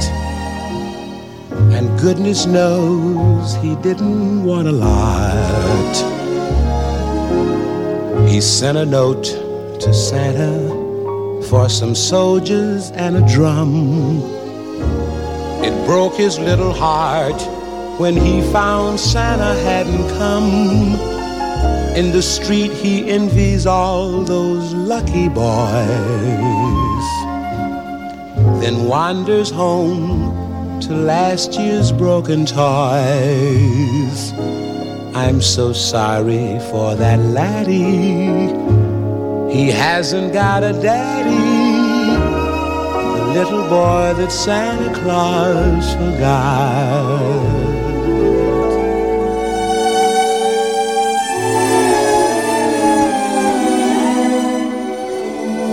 You know, Christmas comes but once a year for every girl and boy. The laughter and the joy they find in each brand new toy. I'll tell you of a little boy who lives across the way. This little fellow's Christmas is just another day. He's the little boy that Santa Claus forgot. And goodness knows he didn't want a lot. In the street, he envies all those lucky boys. Then wanders home to last year's broken toys. I'm so sorry for that laddie. He hasn't got a daddy. The little boy that Santa Claus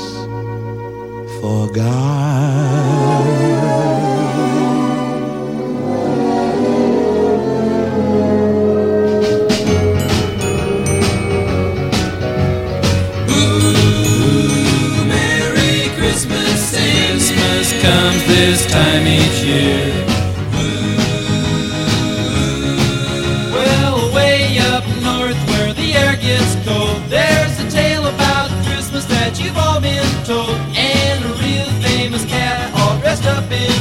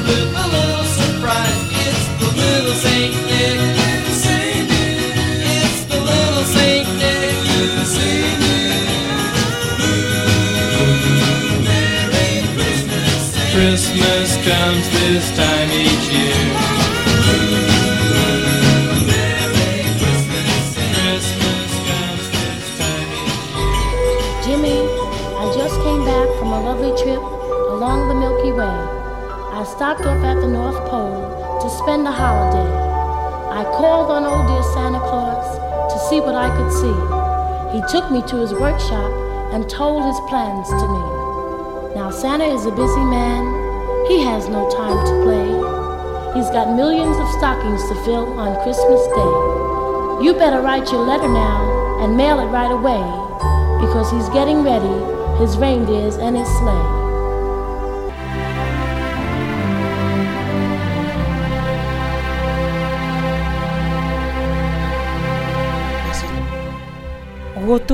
Γουτού γουπατού του Αλέξανδρου Παπαδιαμάντη.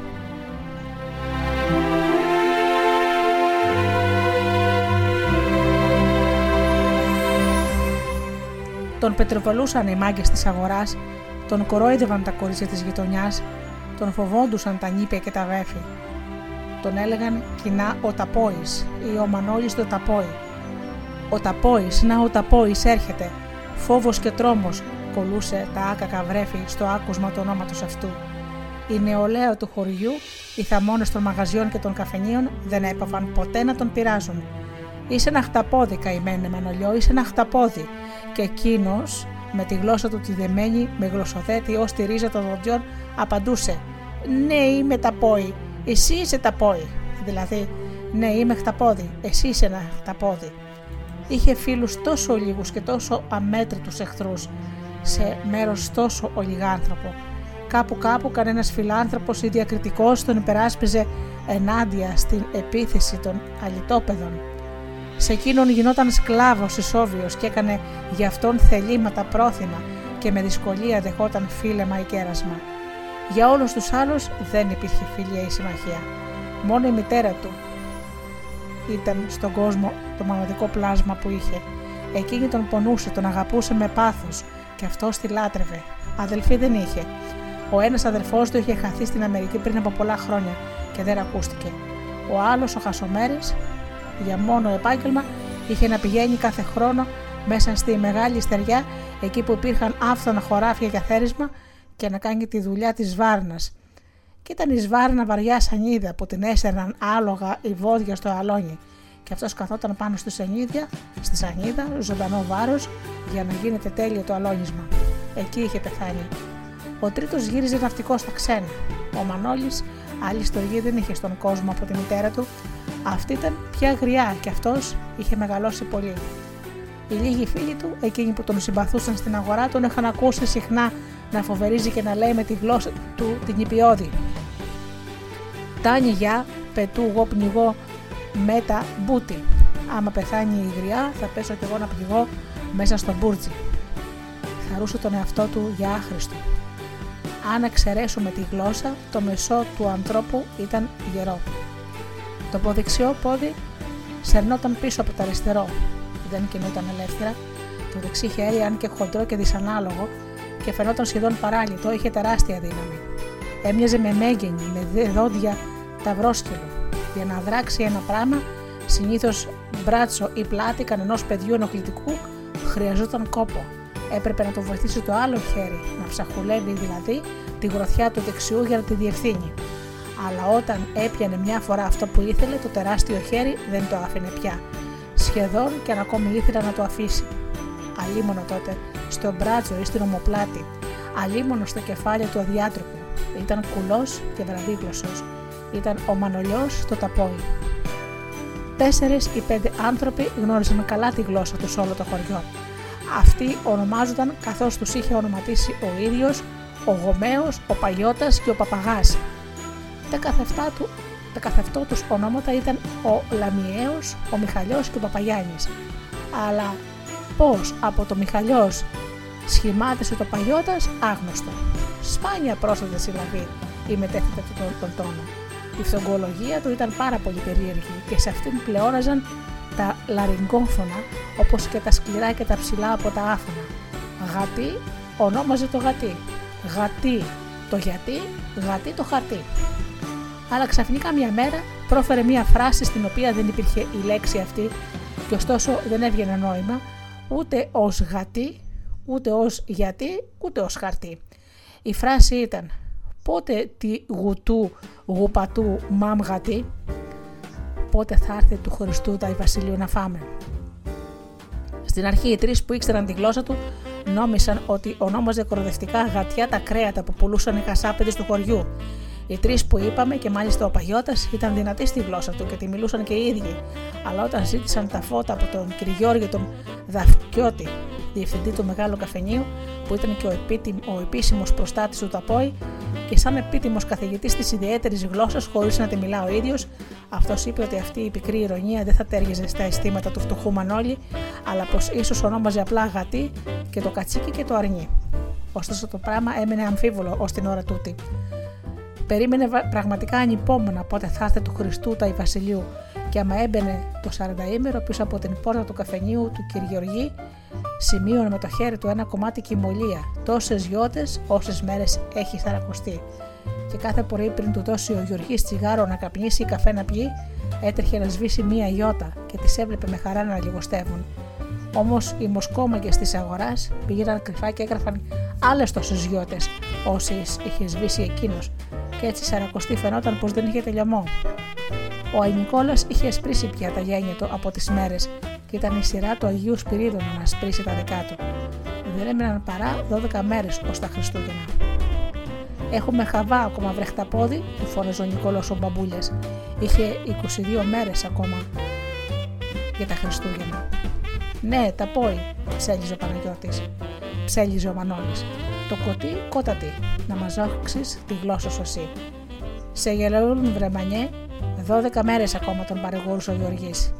Και ερχόταν η καρδιά του Μανώλη στον τόπο της, είχε αναλάβει μια υποχρέωση για τις γιορτές, θα συνόδευε μερικά παιδιά ή ανυψούδια φίλων και προστατών του, όταν θα ανέβαιναν προς τα πάνω από το βράδυ της παραμονής των Χριστουγέννων, ως και του Αγίου Βασιλείου και των Φώτων, από 2 και 3 για να τραγουδήσουν τα χαρμόσυνα τραγούδια στα σπίτια και στα μαγαζιά της απάνω ενορίας, διότι δεν θα τολμούσαν ποτέ να ανέβουν μόνα του εκεί πάνω. Όλα τα παιδιά του χωριού ήταν χωρισμένα σε δύο μεγάλα πάνω στρατόπεδα και οι ηχθοπραξίε άρχισαν από το φθινόπωρο και βαστούσαν όλο το χειμώνα. Εξακολουθούσαν την άνοιξη και την έπαιρναν το καλοκαίρι, παρά όταν τα πήγαιναν στον ελεύθερο κάμπο, όπου κοκκίνιζαν άγουρα και μούδιαζαν τα δόντια προκλητικά, τα μοίρα, τα κεράσια, τα αχλάδια και τα τελευταία τα σταφύλια. Ο επίσημος Πετραπόλεμος γινόταν ιδιαίτερα την Κυριακή των Βαΐων, αλλά ο Πετραπόλεμος ο καθημερινός ποτέ δεν εκόπαζε ανάμεσα στα δύο φουσάτα. Στην επάνω ενορία, εκεί πάνω από το βράχο, βασίλευε ο φοβερός Τσιλότατο. Ήταν ψηλός όσο και ο βράχος, πάνω στον οποίο είχε το θρόνο του, σγουρομάλη, αχτένιστος, ξεσκούβωτος, ξυπόλυτος και αποτρόπαιος. Ήταν αυτός ο αναγνωρισμένος αρχηγός των μαγκών της άνω ενορίας και όλου του χωριού. Τα δύο ποδάρια του ήταν χοντρά, με λαψά και πλατιά, σαν δύο κατάρτια. Φορούσε πανταλή φανέλα, που ήταν μαζί το πουκάμισο και το πανοφόρικο και το κοντό παντελόνι, χειμώνα και καλοκαίρι. Άδεια δεν είχε, παιδί ή νέος ή γέρος να περάσει από εκεί σήμα στο βράχο, εξουσία δεν είχε, γριά ή νέα να πάει στη βρύση με τη στάρνα της. Ήταν ως 17 χρονών και ήταν πια φοβερός σκιάς. Φορολογούσε τις γριές, τις νοικοκυρές, τις φτωχές, τις χείρες. Αν δεν του έδινε μερτικό από τα φουρνιάτικα η γαροφαλιά ή φουρναρού, δεν θα τη επέτρεπε να ψήσει ψωμιά. Έβαζε φωτιά στα κλαδιά και τα έκαιγε στο προάβλιο του φούρνου και φώναζε και τα άλλα τα παιδιά να πηδήσουν από τρεις φορές πάνω από την λαμπή της φωτιάς, σαν να ήταν τα γενιού στο λιοτρόπι. Από τη μια γειτόνισσα ζητούσε να του φέρει τυρόπιτα που να πλέει στο βούτυρο και να φάει. Από την άλλη λαδόπιτα με πολύ λάδι ή καμιά αγριά μεγάλη τηγανίτα ή σαν το τηγάνι. Από την άλλη τη λιχτό είδος κολοκυθόπιτας ή μπομπότα με πολύ μέλι. Είχε ακούσει τους παλιούς μύθους για τα θεριά που φόλιαζαν κοντά στη βρύση, από την οποία έπαιρνε νερό το χωριό. Αν επιζούσε ώστε να γίνει 20 χρονών, σκόπευε να επιβάλλει στους κατοίκους για ετήσιο φόρο ένα κορίτσι τουλάχιστον. Και ο Σουλτάνος, καθώς άκουσε να λένε παντρεύεται μια φορά το χρόνο. Δυστυχώς έζησε πολύ λίγο, δεν πρόφτασε να φτάσει σε ηλικία. Και υπήρξε ο τελευταίος της γενιάς του. Παιδί όταν ήταν στον ανεμόμυλο όπου είχε αναθραφεί, είχε πεθάνει τα δύο αδερφάκια του. Κατόπιν πέθανε η γριά, η μάνα του και ύστερα ο γέρος. Του φάνηκε πως είχε πάσει από πάνω του ο ανεμόμυλο και τους πλάκωσε και πραγματικά έπεσε αφού ο γέρος δεν ζούσε πια για να τον αλέθει. Από το μήλο ως τα μνημούρια, το κημητήρι του χωριού ήταν πολύ σημά. Οι γονείς του ήταν πολύ καλοί χριστιανοί, σκέφτηκε, και δεν έβαζαν στους ανθρώπους μεγάλη αγκαρία να τους κουβαλούν μακριά και να τους θάψουν. Αυτός όμως αρκετά τάισε τους πεθυμένους. Είπε και ήταν καιρός πια να αρχίσει να βυζένει τους Σουδανούς, και αφού ο αποσμένος ανεμόμελο δεν ήταν πια καλός για να μένει κανένας μέσα, κουβαλήθηκε και αυτό στην άλλη άκρη της ψηλής συνοικίας πάνω στους βράχους. Εκεί έστησε το θρόνο του. Ήταν αναγνωρισμένος ηγεμόνας όλων των μαγκών και φοβερός πολέμιος όλων των παιδιών του σχολείου. Όλα τα παιδιά του έκαναν το σχήμα. Ήταν Μήτρος, ο Μήτρος ο Τσιλότατος ή Τσιλότατος γιατρός, από πού και γιατί ονομάστηκε έτσι, άγνωστο. Ίσως να ήταν παιδική έκφραση του υψηλότατος ή του εξοχότατος, δεν ξέρω. Ο δήμαρχος του τόπου, εκπληρώνοντας για τα, για τα αστυνομικά, έτυχε να περάσει μια μέρα από εκεί σημά στο βράχο, όχι μακριά από τη βρύση, όπου είχε το στραταρχείο του Τσιλότατο. Οι φτωχές γυναίκες της γειτονιάς είχαν παραπονεθεί πικρά ενάντια στην μάστιγα. Και ο Δήμαρχος κούνησε τους ώμους και χαμογέλασε μάλωσε μαλακά τον Μήτρο και όλη η δωδεκαμιλή συμμορία των μαγκών, ο Τσιλότατος είχε ακριβώς μια δωδεκάτα όσο συμβούλου είχε και ο Δήμαρχος και είπε πεισματικά. Αφήστε τα παιδιά να παίζουν καλέ, αυτό δεν βλάφτει, φτάνει να μην το παρακάνουν. Πέντε ή έξι παιδιά του σχολείου από εκείνα που κυνηγούσε άσπροντα ο Τσιλότατος είχαν ανέβει με τη συνοδεία του Μανολιού του Ταπόη στην πάνω γειτονιά, στο βράδυ της παραμονής του Αγίου Βασιλείου εκείνη τη χρονιά. Ο Μανολιός ο Ταπόη το έλεγε η καρδιά του μια φορά. Τέτοιο σχήμα σύνταξης με την άδεια όλων των γραμματικών μας φαίνεται το πιο κατάλληλο για να περιγράψει τον άνθρωπο. Ο Μαναλιό ο Ταπόη αλλού πήγαιναν τα πόδια του, αλλού τα χέρια του και όλο το σώμα του. Ωστόσο οι μειώνες του ήταν δυνατοί και η γροθιά του παράλληλη του χεριού του ε, έσφυγε σαν μέγενη. Ανέβαιναν και είχαν και το φόβο. Δεν ήταν η πρώτη φορά στα προηγούμενα χρόνια ο Μήτρος ο Τσιλότατος με το φουσάτο του, αν και μικρός ακόμα, τον είχε καταρριμάξει τον φτωχό του ταπόη μαζί με τους προστατευόμενους του. Τη φορά αυτή, δύο ή τρεις από τη συμμορία του Μήτρου, που φύλεγαν καραούλι, είχαν διακρίνει στο φως του φεγγαριού από μακριά τους ερχόμενους. Ήταν ως δύο ώρες μετά το ηλιοβασίλεμα. Ο Μανώλης στο χταπόδι έρχεται να μας φέρει και λεπούρια, έδωσαν είδηση στο Μήτρο τον Τσιλότατο. Είναι πολύ, ρώτησε ο άλλος ο μάγκας που στεκόταν κοντά στο Μήτρο. Είναι 5, 6, 7, 8. Είναι καμιά δεκαριά. Ω μια ντουζίνα, είπε το καραούλι. Σώπαση, μάλλον ο Μήτρο αυτόν πρότισε. Δεν είναι δουλειά σου. Πούντι. Κοντεύουν, ζυγώσανε. Στα πόστα σας εσείς. Μαζόχτε πολλά βράχια, πρόσταξε ο Τσιλότατος. Αν δεν σας πω εγώ, κανένας μη ρίξει. Όταν πλησίασε η συνοδεία με το φουσάτο, ήταν ανυπόμονο να χεθεί κατά πάνω της, αλλά ο Μήτρος πρόσταξε να μείνουν κρυμμένοι στα πόστα τους. Θα τους πάρω από κοντά, εξηγήθηκε ο Μήτρος, σε αυτόν που ήταν πιο κοντά του, να ψωμώσουν πρώτα και ύστερα. Α, έκανε εκείνος. Να ψωμώσουν, εννοούσε ο Μήτρος να πάρουν λεφτά αφού τραγουδήσουν εδώ και εκεί, στα σπίτια. Ύστερα θα τους ρίχνονταν, θα τους έπαιρναν τα λεφτά και θα τους έδιναν και, και ξύλο. Τα βράχια που είχαν μαζέψει θα τους χορσίμευαν μόνο αν τυχόν το έβαζαν γρήγορα στα πόδια οι άλλοι. Τα παιδιά της κάτω ενορία, αφού μοιράστηκαν σε δύο, μπήκαν στα μαγαζιά και άρχισαν να, να τραγουδούν τον Άι Βασίλη. Ο Μανώλης στο χταπόδι στεκόταν στον παραστάτη της πόρτας του ενός. Κατόπιν μπήκαν σε άλλα μαγαζιά. Στη συνέχεια ανέβηκαν σε γνώριμα σπίτια. Ο Μανώλης πάντοτε φρουρός της εξώπορτας. Η συμμορία του τσιλότατου, πάντοτε άφαντη, τους παρακολουθούσε από πίσω, κρυμμένη στα στενά στα γκονάρια των, των σπιτιών. Έπειτα από ώρα η συνοδεία του Μανώλη κατέβηκε στον κύριο δρόμο. Αγουγόταν ο βρόντος της τσέπης των παιδιών. Ο Ταπόης κοίταζε εδώ και εκεί. Είχε ακούσει ψιθυρίσματα δύο-τρεις φορές. Δεν ήξερε καλά τα κατατόπια. Υποψιαζόταν και ήθελε να ψάξει, να βεβαιωθεί. Δεν ήθελε να αφήσει τα παιδιά μονάχα τους. Ο τσιλότατος τι να γίνεται, είπε μια στιγμή ένα από τα παιδιά. Πώς δεν μας θυμήθηκε. Να ο τσιλότατος, ακούστηκε ξαφνικά φοβερή φωνή. Τσιλότατος γιατρός. Ήταν ο ίδιος ο τσιλότατος που ξεπίδησε ξαφνικά από ένα χάλασμα και πίσω του έτρεξε όλη η συμμορία. Τσιλότατος γιατρός, ξαναφώναξαν σε χορό οι συμμορίτες του. Κάντε όλοι το σχήμα. Τσιλότατος γιατρός. Πιάστε εσείς τα κελαπούρια, φώναξε ο τσιλότατος. Το χταπόδι του κοπανίζω εγώ. Και άψε ζει, φυρίσε, βρέθηκαν αντιμέτωποι ο τσιλότατος και ο ταπόης. Και η μέχη άρχισε. Αμέσως ο φτωχός ο ταπόη έφεγε δύο κατακεφαλιές, τρει-τέσσερι από το χέρι του φοβερού τσιλότατου.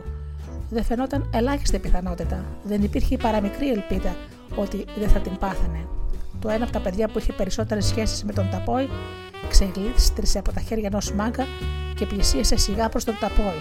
Το παιδί αυτό καταλάβαινε καλά τη γλώσσα του Μανώλη. Ο προβλεπτικός Ταπόη του είχε πει με τη γλώσσα και με τις χειρονομίες. Άγιοι στόπατο, μάμι μίμη, εανταχέι, το αοχέι. Δηλαδή, άμα δεις τον τσιλότατο να κοντέψει να με κάνει ψοφίμη, έλα κοντά μου να μου βάλεις το χέρι αυτό, το αριστερό, στον καρπό του άλλου χεριού, του δεξιού.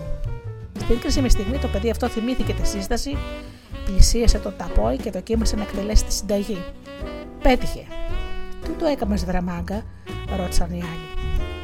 Ύστερα από μία στιγμή, ο λαιμός του τσιλότατου βρισκόταν σε μία φοβερή αρπάγη μέσα στη σφιχτή γροθιά με τα γαμσά νύχια του πελώριου χειριού του ταπόι. Ο τσιλότατος άφησε πνιγμένη κραυγή, σπάραζε, αγωνιούσε και σφάδαζε. Λίγο ακόμα αν τον έσφυγε ο ταπόης, δεν θα υπήρχε πια ο τσιλότατος. Πόκυλο, φώναξε ο ταπόης, χασαπόσκυλο δηλαδή. Τα παιδιά της συμμορίας κρέμεσαν τα χέρια κάτω και άφησαν τα κελαπούρια.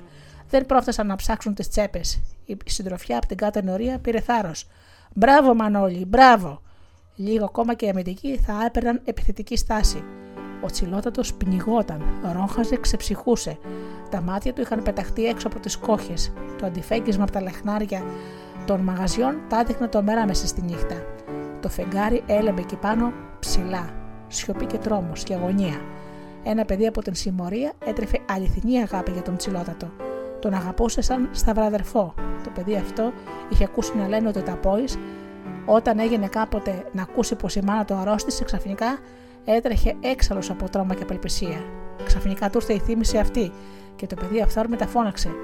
Πέθανε η μάνα σου, Μανώλη! Μανώλη, τρέχα, πέθανε η μάνα σου! Για να σωθεί κανένας από τα δόντια της σκύλας τον παλιό καιρό, έπρεπε να καλέσει σε βοήθεια τη μητέρα του τέρατος, την Κρατεή. Στα χρόνια μας, όσοι ζητούν τη βοήθεια του Αγίου Φανουρίου, πρέπει να λένε Θεός χωρέ τη μάνα του Αγίου Φανουρίου. Θεός χωρέ την. σύμπτωση φανερώνει απλώς πόσο κοινή είναι προς τη μητέρα φιλοστοργία και στους Άγιους και στα τέρατα. Και ο Ταπόης τρόμαξε, παραξενεύτηκε, χλώμιασε, πίστεψε για μια στιγμή το ψεύτικο νέο. Νικήθηκε από το τέχνασμα το παιδαριώδες, άφησε το λαιμό που άγρια έσπηκε και ο τσιλότατος γλίτωσε φτηνά τη βραδιά εκείνη. Τα παιδιά της συμμορίας είχαν αρχίσει να σκορπίζονται. Δυο γείτονες καταστηματάρχε πήραν είδηση στο μεταξύ. Βγήκαν με φωνές και μαλώματα. Τι γίνεται εδώ, τι γίνεται; Ο τσιλότατος ζαλισμένος έπεσε σε μια γωνιά για να πάρει ανάσα. Και τα υπόλοιπα παιδιά, εκτός από εκείνο το αφοσιωμένο που είχε επινοήσει και κάνει το τέχνασμα, του βάλαν στα πόδια. Ο Μανώλης με τη συντροφιά του κατέβηκαν προς την ενορία τους. Όλα τα παιδιά ήταν περήφανα και καμαρωτά. Αυτή τη χρονιά βγήκαν νικητές από τον αγώνα. Και ο Μανώλης ντροπιασμένο γιατί πίστεψε το ψευδόλογο παιδί. Δεν πειράζει τον παρηγόρος ο Βαγγέλης εκείνος που ήξερε τη γλώσσα του και είχε εκτελέσει το πείραμα να βάλει και να οδηγήσει το χέρι. Καλύτερα που σε γέλασε παρά να σου το έλεγε τα αλήθεια και να λες πάλι καθώς την άλλη φορά. Θυμάσαι που κινδύνεψε να πεθάνει η μάνα σου; Παμένη, πανταμένη. Πάει καημένη, πάντα πάει κατακαημένη. Αλέξανδρος Παπαδιαμάντης, η απόδοση στη Δημοτική του Χάρη Σακελαρίου.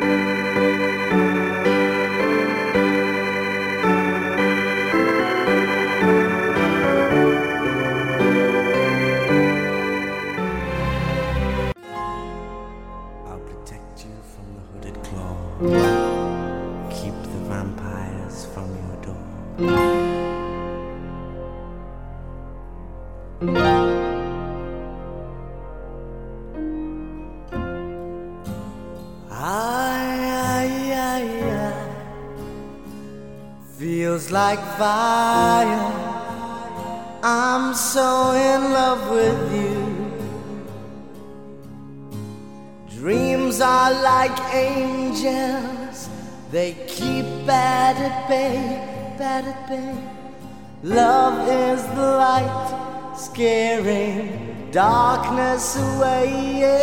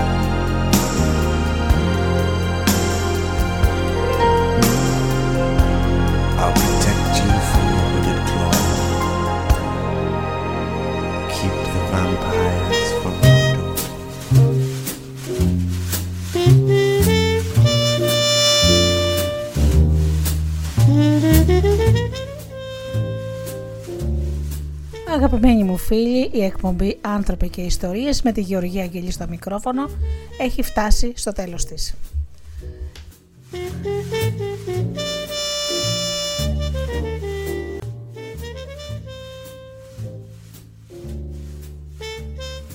Αγαπημένοι μου φίλοι, εύχομαι σε όλους καλή χρονιά, να έχετε στο σπιτικό σας αγάπη, υγεία, καλοτυχία και να έχετε πάντα αυθεντικούς ανθρώπους γύρω σας. Και πάντα να αγαπάτε τον άνθρωπο που βλέπετε κάθε μέρα στον καθρέφτη. Χρόνια πολλά!